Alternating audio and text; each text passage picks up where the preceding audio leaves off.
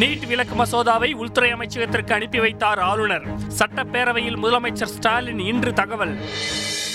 பேரறிவாளன் வழக்கில் மத்திய அரசு முடிவெடுக்காவிட்டால் உச்சநீதிமன்றமே முடிவெடுக்கும். அமைச்சரவை முடிவெடுத்த பிறகு ஆளுநர் முடிவெடுக்க வேண்டிய அவசியமே இல்லை எனவும் உச்சநீதிமன்ற நீதிபதிகள் இன்று அதிரடி.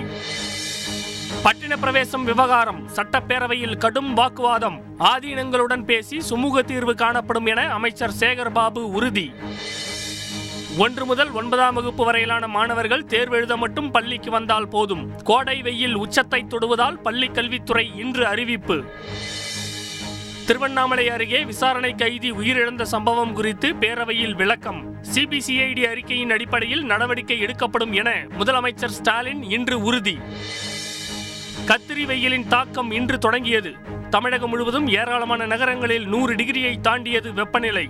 சில இடங்களில் பெய்த கோடை மழையால் மக்கள் மகிழ்ச்சி.